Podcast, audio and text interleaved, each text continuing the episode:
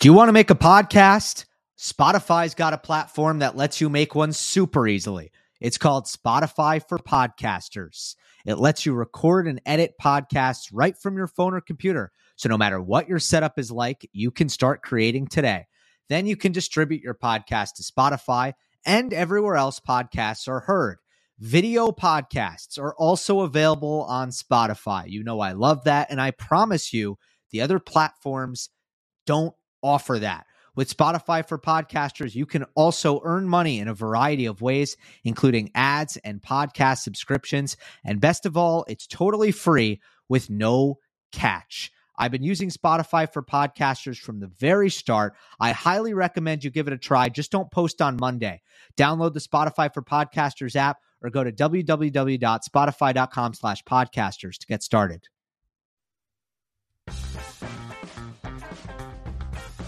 Welcome everyone to Monday Match Analysis. I'm Gil Gross. It is a tradition around here to do a full-on 30-minute one-on-one therapy session on the first Monday of the majors. Uh, some of my, my favorite shows are these shows on the first Monday to kick off a fortnight uh, because there's always so much excitement in the air, and we uh, we try to to absorb that excitement in a nice session of comment response. Uh, so, let us begin uh, with the first comment. It is from Mahmoud Abdelaziz. Um, and he says, What do you think Nadal should improve or do differently to beat Djokovic on a hard court this time, given that he hasn't done that in some time? I think that there's, I'm going to answer this question in three parts. It's a question that clearly there's tons of interest in because this top comment got 28 likes. That's 11 more than any other comment. It's definitely a question that I, I feel like I got before the. I, I have probably got gotten it um, this year at some point after the Australian Open, uh, but let's let's dive back into it. So, the first thing I want to bring attention to is kind of a, a newer development that I saw in Rome uh, when when Nadal faced Djokovic, and that was uh, how much variation he used on his backhand wing. He did, and with that on clay, mind you, he was able to do the same thing that Federer sort of did to Djokovic on grass, which is to uh, move him north south backwards and forwards on the court using variation of height, especially. So Nadal was hitting his backhand a lot of the time very loopy, high topspin down the line, and trying to get the ball out of Djokovic's strike zone on his backhand side. Or Nadal can use his slice down the line. His slice has kind of improved throughout his career. It's always been it's always been pretty good, but I'd say he's able to use it a little bit more offensively these days. Um, and to do that, to mix up the high loopy uh, backhand down the line and the kind of shorter chip backhand down the line, it makes Djokovic work very hard with his footwork to keep the ball in his strike zone on his backhand. The key is that you don't give Djokovic rhythm on his backhand. You don't give him that predictability. And the same would go for his for uh, his drive uh, backhand cross court, which he can also mix in. And when Nadal has been at his best, especially in the last two or three years, his cross court backhand he's been able to flatten out and play really offensively. But I'd say if he's mixing up his directionals on his backhand, um, when he goes down the line, he's not only mixing up his directionals, but he's mixing up his height and pace. Um, he can keep Djokovic pretty off backhand, off balance rather, on his backhand. On his forehand, it's a completely separate issue. It's the main thing that I discussed going into uh, Djokovic and Nadal's 2017 Wimbledon semi or 2018 rather Wimbledon semifinal meeting and that is that Nadal can't really hang unless sometimes on clay court when Nadal has extra time. Uh, he can't really hang with the forehand cross court to Djokovic's backhand. The cross court pattern on the ad side. Nadal can't really hang with Djokovic in that pattern. So he has to break the pattern, but he has to do so confidently. And that's all up to his drive forehand down the line.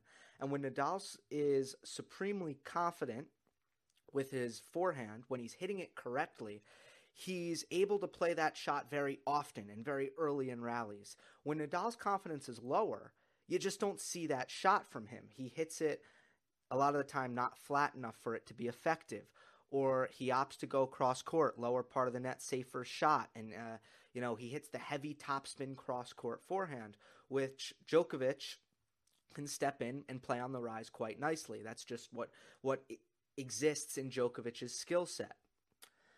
So Nadal needs to go down the line early and often. He did that in his match at Wimbledon, I thought, in the semifinal. And in my opinion, he slightly outplayed Djokovic from the baseline in the semifinal in that match. Australia, I know, is the most recent hard court meeting, um, but it's easier to ignore that because Djokovic dominated dominated in, in so many aspects in that match, um, and Nadal's movement wasn't hundred percent, which is kind of a non-starter, um, or he wasn't moving well for whatever reason. Um, so on the forehand, it's about that down the line. In the Wimbledon semifinal, I thought he executed that, but the reason Nadal lost is because despite slightly outplaying Djokovic from the baseline, in my view, he lost the serve and return battle. Djokovic served better, Djokovic returned better. He just got off to that immediate advantage in the majority of points or in, in a disproportionate amount of points, and Nadal wasn't able to overcome that. Neutral, Nadal was really good in that match, but it didn't matter. He still lost. So the so the the last piece to the puzzle for Nadal is he can't let that happen off clay. Uh, he he needs to hit his serve. He needs to find the sweet spot, which I do believe he did at Wimbledon this year.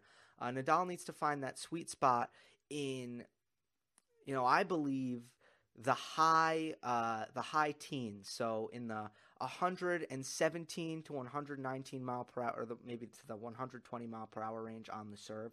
That's where I feel like he needs to be against Djokovic in order to have a chance. So backhand, it's variation. Forehand, it's going line. And serving, he, he needs to hit it big. That's the big three. Of course, uh, we would not see Nadal and Djokovic until the final at this year's U.S. Open. Nadal on the bottom half, and Djokovic and Federer on the top half. The next comment is from Interi Interi. He says, Gil, I really want to hear an honest opinion here. Of course, always, in Terry and Terry. Me personally, uh, I hate Federer's returns. And I am not a huge Federer fan, but always honest and not biased. Because he more or less always slices his returns and is really passive as a serve returner. It doesn't really matter if his opponent misses their first serve because Federer will slice the second serve as well. So to me, Federer is a weak serve returner, and that has cost him a lot of matches throughout the years. That's also a big reason why Federer has such a poor breakpoint conversion, at least much more po- uh, more poor than his two big rivals, Rafa and Novak. To me personally, Federer is not uh, even as near as good a serve returner as Djokovic, Nadal, and even Murray when Murray was on top of his game. Of course, not so much nowadays. So now I want to hear your thoughts about all this. Do you think Federer is a good serve returner or not? Um, and he says, "Thanks for an amazing tennis channel." Thank you for the compliment. Um, so there's a couple things to unpack. First, I'll unpack the comparisons uh, and I believe it's almost an unfair standard to hold Federer to at the Murray Nadal Djokovic standard. I mean, if Federer returned as well as they did, he would have 30 slams. But if you flip it around, if Nadal or Djokovic in particular served as well as Federer did, they would have 30 slams. So it's it's um, certainly he's a weaker returner then I agree. Murray in his prime was better returner, uh, and also Djokovic and Nadal are are better returners. That being said, there's a lot of positive aspects to Federer's return. I, I hear I hear what you're saying when when when it comes to Federer being too passive on his backhand return on the second serve, especially. I do think also that's something that at Federer's best he's been able to correct largely. And his wins against Nadal in 2017, that was a major factor was him hitting over his backhand return and punishing Nadal uh, off his backhand return. So I also want to kind of shout out to when Federer has, in my opinion, acknowledged his his shortcomings when it comes to hitting the second serve returns too passive. When it comes to his first serve return and when it comes to when he is passive on his return, I think it's important to do a couple things. One, recognize that Federer is able to keep the ball short and low off of his block return. And it's pretty hard to attack it. And now you need to keep in mind what the intention is when you, when a player returns serve. I've talked about the five intentions: uh, neutralizing, uh, counterattacking, trading, building, and finishing.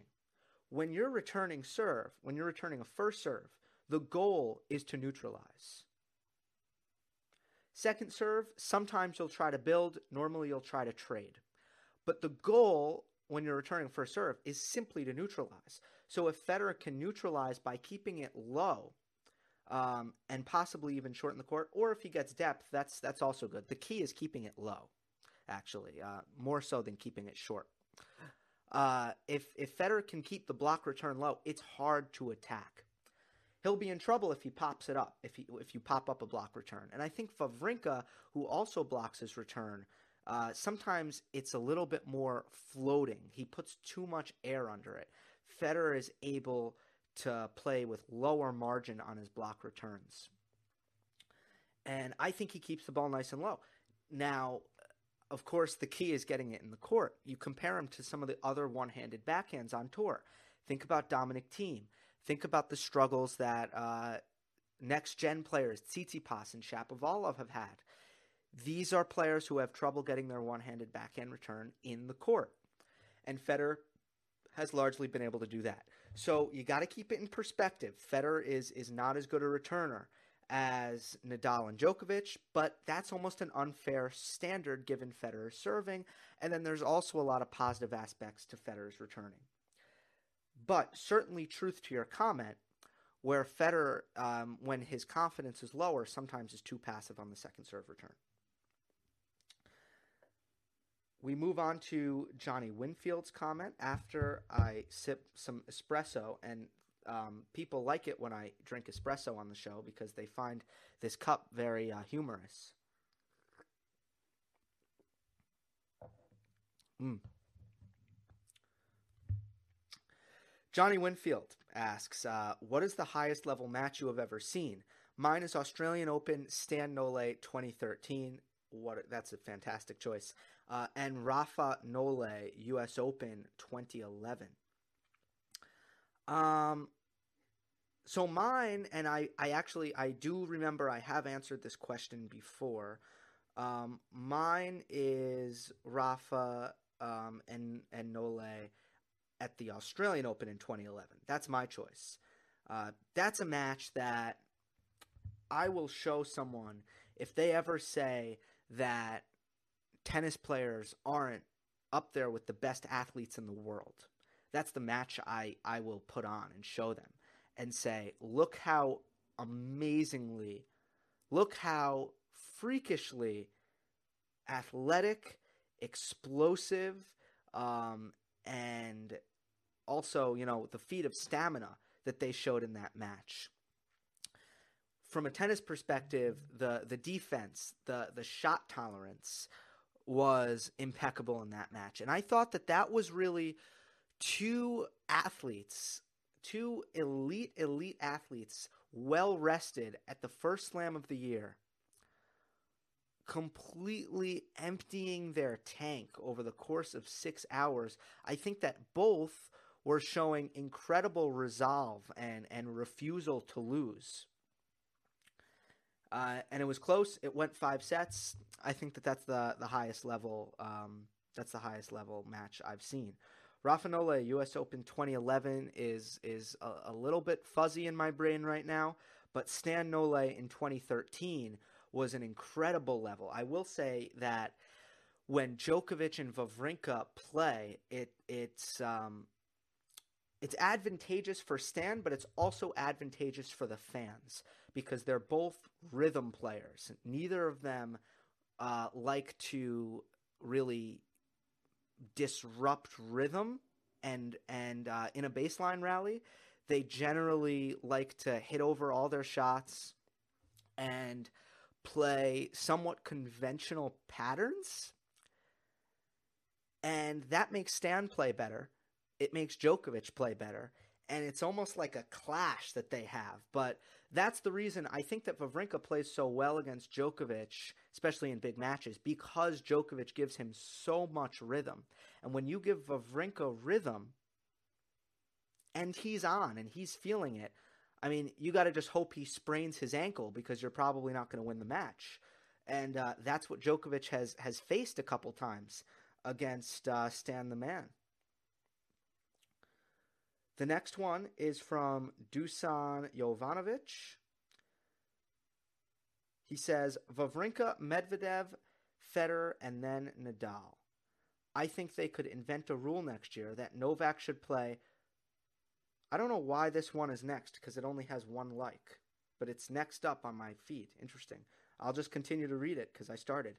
Um, they could invent a, a, a rule next year that Novak should play two extra rounds against T1000 and Mr. Anderson just to even the odds. Who's T1000? I don't understand this comment. I don't understand. Okay, I'm moving on. Next one, that actually is the next one because it's got 13 likes, is from um, Gold Wolf. He says the ESPN tennis experts have picked Rafa to win over the default number one. Vote was 7 to 6, with all the relevant voters like Brad Gilbert and Darren Cahill picking Rafa, and the expert squirrels who know who nobody knows picking the luckiest Wimbledon trophy holder ever. And Kiri Goat got the last vote. What do you have to say about that? Um, surprising. Certainly surprising. Surprising because the last four slams played off clay have been won by Novak Djokovic, and there's just nothing really happening right now that would really suggest that that there's any kind of issue with with Djokovic. In fact, he, he I mean, besides maybe not playing 100% his best level in the Wimbledon final, um, you know, losing to Dominic Thiem in a match where I thought was more kind of mentally he lost that match on his worst surface. Uh, there's just for for Rafa to get seven votes to Djokovic, uh, you know, getting six. That's surprising to me. But I will say there is a bit of pressure sometimes that I feel myself, like as someone who predicts tournaments, as an analyst, where you know I'm very aware that I've now picked Djokovic five slams in a row since last year's U.S. Open. Um, the thing is, I've been right in four of them. I should have been right in five of them. Um, a lot happened in the French, unfortunately. Uh, I, although I did say that Thiem could easily beat him in the semis. Um, you know, I, I got I got one of them wrong, but you do feel a pressure to change it up. You feel a pressure to stop picking the same player. Um, you know, you just got to look within yourself and try to be as honest with yourself as possible. What do you really think is going to happen? Um, in your in your heart of hearts, what do you believe is the most likely outcome? And uh, for me, I, I, landed on Djokovic once again. Again, I, I don't think he's been unbel- I don't think this is one of Djokovic's best seasons. I, I think that there have been times where his cardio hasn't looked very good. I think there have been times where his forehand hasn't looked very good. I thought the the match at the French Open, I feel like the way he came out, his mindset was awful and crazy. That that he was so upset with the win, something he can't control. Uh, so like I've had my criticisms of Djokovic this this year, but coming into the U.S. Open, I mean, I uh, it's it's quite shocking to me that uh, the experts would go seven to six, and that's just not how I see it. You know, I think Nadal could definitely win, and part of that maybe because Djokovic is in the half with the other big three member. It's always tempting to go on the on the side who uh, on the side that doesn't have to face the um, other big three member, but that's surprising. Let's move on to Nikhil Tanwar. Uh, why Federer is on a five match losing streak against Djokovic in Grand Slams? Is the reason mental or tactical or physical, or Djokovic is a way better player now? Well, some of the meetings were last season, and Federer didn't have his healthiest season, wasn't playing very well, and Djokovic was playing by the end really well. In 2017, if I'm not mistaken, they never played. What is that a product of? That's a product of Djokovic being down in the dumps. Uh, so, so part of this five match losing streak is about timing, and you could say some unfortunate, some poor timing for Roger Federer. Of course, before 2017, you get into 2015, 20, 2016. Again, I mean, Federer is not, he's having back issues at times, he's having knee issues at times. So, you know, that's, um, that's that. Why is it a tough matchup for Federer? I've I've spoken about mainly Djokovic's depth, um, and also his return, which forces uh, a lot of neutral rallies. Sometimes he can really key in on the Federer serve and uh, neutralize it. Didn't do it at Wimbledon. Pablo Fernandez asks, how would you feel about a possible Wawrinka Djokovic in the fourth round? Yeah, that's a matchup that I know I didn't mention in the preview, and I know some people brought it up. I, I under I could understand why. Uh, we've already spoken on on the show. It's a it's always a fun matchup. I just don't think Stan is playing great. I think he's playing all right, but uh, he's he hasn't been overly impressive to me. The conditions I like for him gives him time, uh, a lot of time in the back of the court uh, helps his return.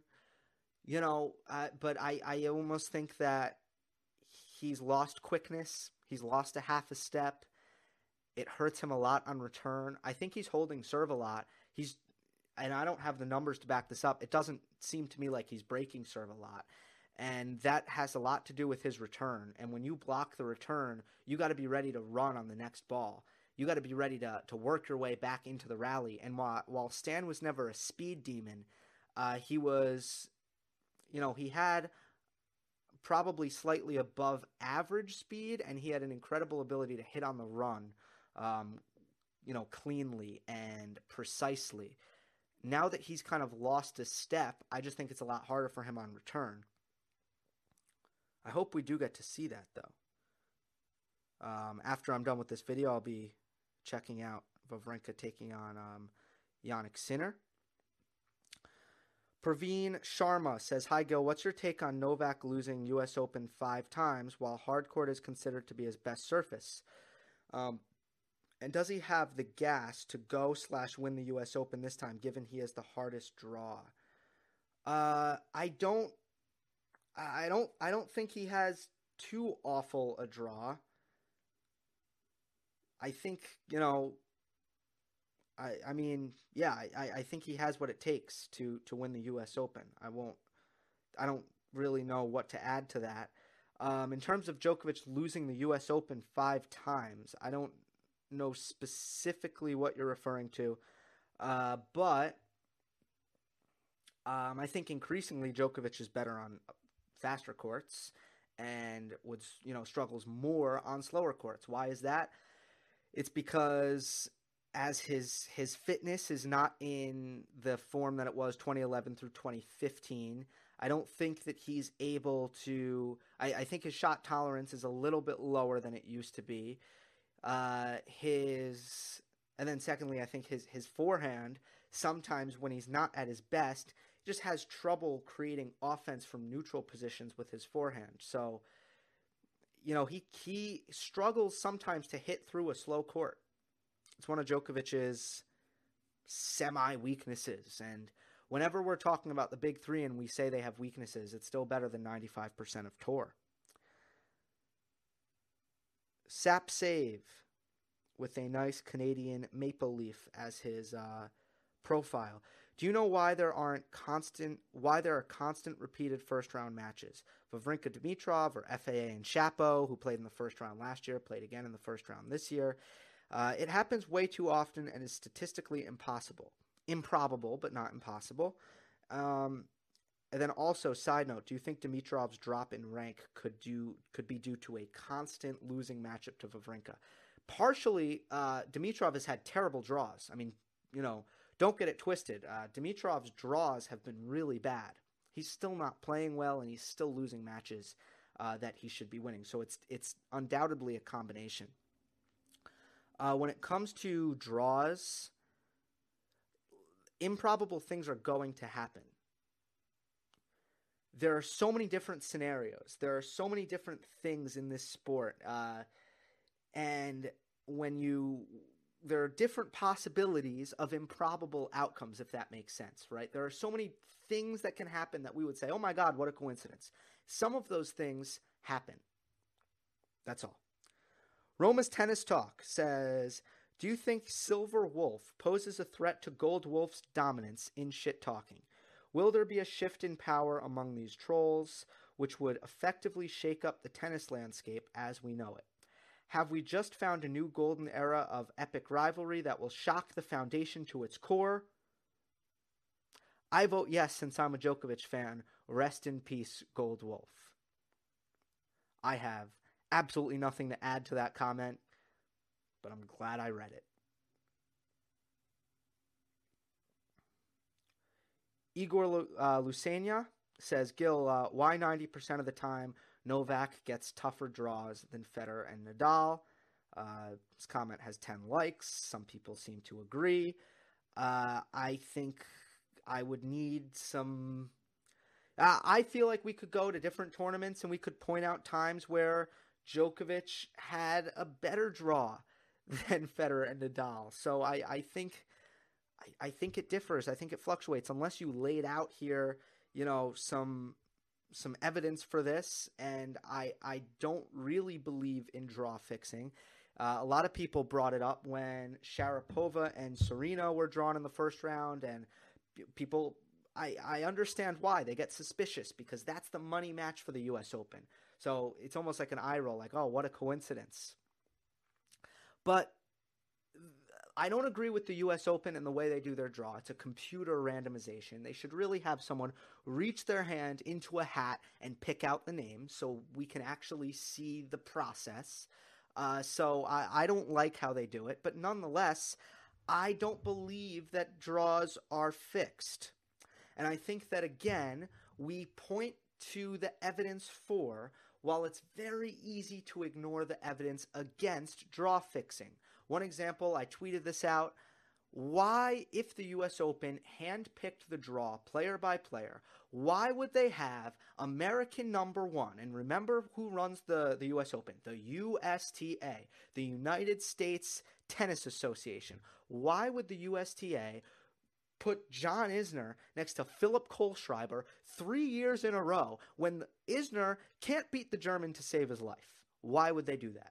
It's better for the US Open. It's better for the money. It's better for the USTA. It's better for the young players in the United States if Isner goes far in the US Open. Why would they have him play Philip Kohlschreiber every year?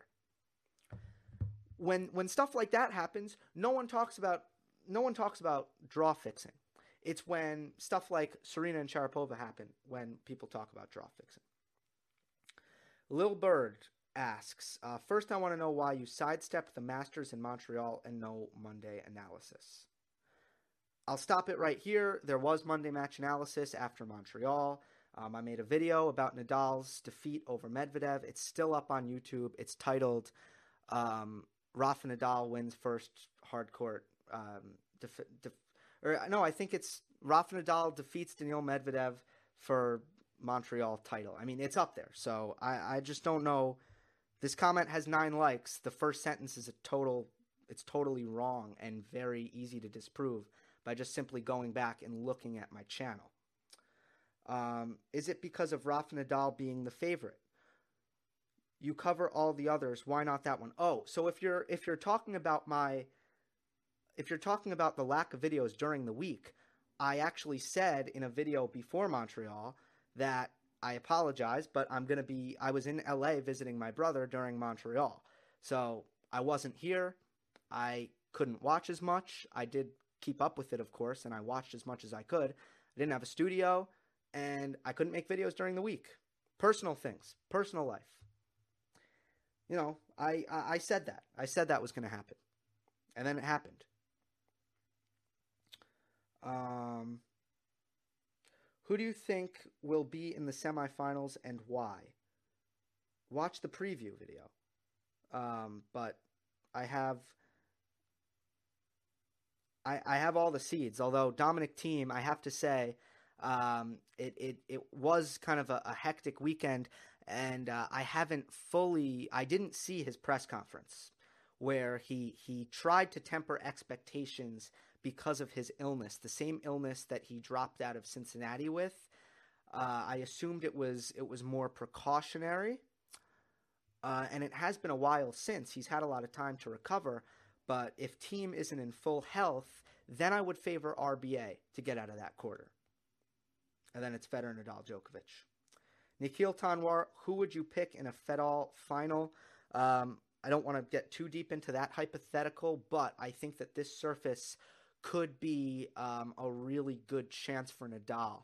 Um, the the conditions, if they're going to play very heavy, and uh, it might be a little bit more difficult for for Federer to hit through the conditions, and if Nadal's forehand is really on, um, and and you know we can see the power game play out like it did in the French Open semifinal, where the power disparity because of the wind and the slower surface uh, was really able to kind of um, suit Rafa um, these conditions are a little bit more skewed towards Nadal's power game, whereas the conditions at Wimbledon are much more skewed towards um, Federer's precision baseline game and serving and net play. Okay, I think that'll do it. Um, you know what? Let's go crazy. Let's go to 35 minutes. Why not? I'll just try to go fast so I can get through a lot of these. Um, I saw a statistic about Federer's recent Big Four matchups. This is from Ed Dampier. He's six and one versus Murray, six and one versus Nadal, but one and six versus Djokovic. Do you think the problem is a mental thing? What can he do to try and turn things around if they meet at the Open? Federer played Djokovic really well at at Wimbledon, and then you know he he served for it. I mean, you know, he had match points and he wasn't awful in the match points. Djokovic played well and he, and he broke them. So, I again, a lot of it, I already answered this. A lot of it is just timing, where Federer is playing Djokovic at bad times and not playing him at good times for for Federer's chances. But is there a mental hump? Yes, there is, but it's it's very overcomable. This is this is something that that Federer's not going to just lose to Djokovic for the rest of time because he's lost six of the last seven. Do you think a semifinal, Crazy Loop asks, between Novak and Roger could potentially be at, uh, as close as Wimbledon, or would we, or would it be more on Novak's side because of the slower surface? I'd be concerned about the effectiveness of Federer's slice and the effectiveness of Federer's serve. That's what would, that's what would help Djokovic beat Federer more easily. Uh, Federer's slice wouldn't stay as low, and Djokovic should be able to get more returns in play. Um, so I don't think it would be as close. Andrew Brooks, do you think uh, Federer looks way better with a beard? Also, do you think he shaves it for superstitious reasons? No, I disagree. I think Federer looks better without a beard. I think bearded Fed, it's he's he's grumpy. He's he looks grumpy sometimes with the beard. I don't know why. Grumpy Fed comes out with the beard. Last one. Um, do you think Novak? This is from Saketh J. Uh, do you think Novak is headed for a drop in level um, come this part of the season, since no slams are left after the next two weeks? I don't know um, how motivated he will be. Would Rafa or Roger be able to take number one spot by World Tour Finals? So no, it's mathematically impossible for Novak to um, lose the number one spot by the World Tour Finals. That can't happen. Um, will he not be motivated? No, this is his final peak of the season you know, I would say uh, Djokovic we could see a lack of motivation after the U.S. Open. But uh, right now, he should be fine. And the last one, because he begs me to answer the question at the end, that normally won't work, but it'll work here because we'll hit it on 35 perfectly. Can you please give your thoughts on Hurkacz? What makes him very difficult to play against? And uh, can he make a deep run? He's actually in a battle right now. I don't even know what. Let me check the score as I speak. So Hurkacz is, is a player um, who um, I think Berdych is a good comparison. Um, Daniel Scotty agrees, who I've had on the show. He was the first person to say that, um, and I agree with it. With Berdych, he's a very even ball striker off both wings, forehand and backhand. He can hit heavy off both sides. Uh, he's not extremely fast, um, but he moves well enough. But it's really just kind of a very consistent but powerful and steady baseline game. Um, and he's a good ball striker. So it, there's he doesn't jump off the screen. There's nothing that that Hurkacz is amazing at. Think about Tomas Berdych. Was there anything that Berdych was amazing at? No, just a, a big serve, a big forehand, a big backhand, and very steady from the back. And uh, to me, that's Hubert Hurkacz. We will check the score and then we will get out of here. How's how's Hubie doing? Let's see. Wawrinka won the first set 6-3 on Sinner. Um, let's see, let's see, let's see. Oh no, why is this taking me so long? He lost to Jeremy Chardy in a fifth set. That was a tough first round draw. Uh, Hurkacz just won Winston Salem, so um, to play a five setter right after that, that can't be very easy. And uh, that's a tough draw to, to face an unseeded Jeremy Chardy. Unfortunate for the young Pole. All right, hope you enjoyed. Uh, there will be um, some midweek content, especially ramping up next week. Until then, hope you enjoyed. Don't forget to subscribe. I'll see you next time. You know, when you're listening to a true crime story that has an unbelievable plot twist that makes you stop in your tracks? That's what our podcast, People Are the Worst, brings you with each episode. I'm Rachel.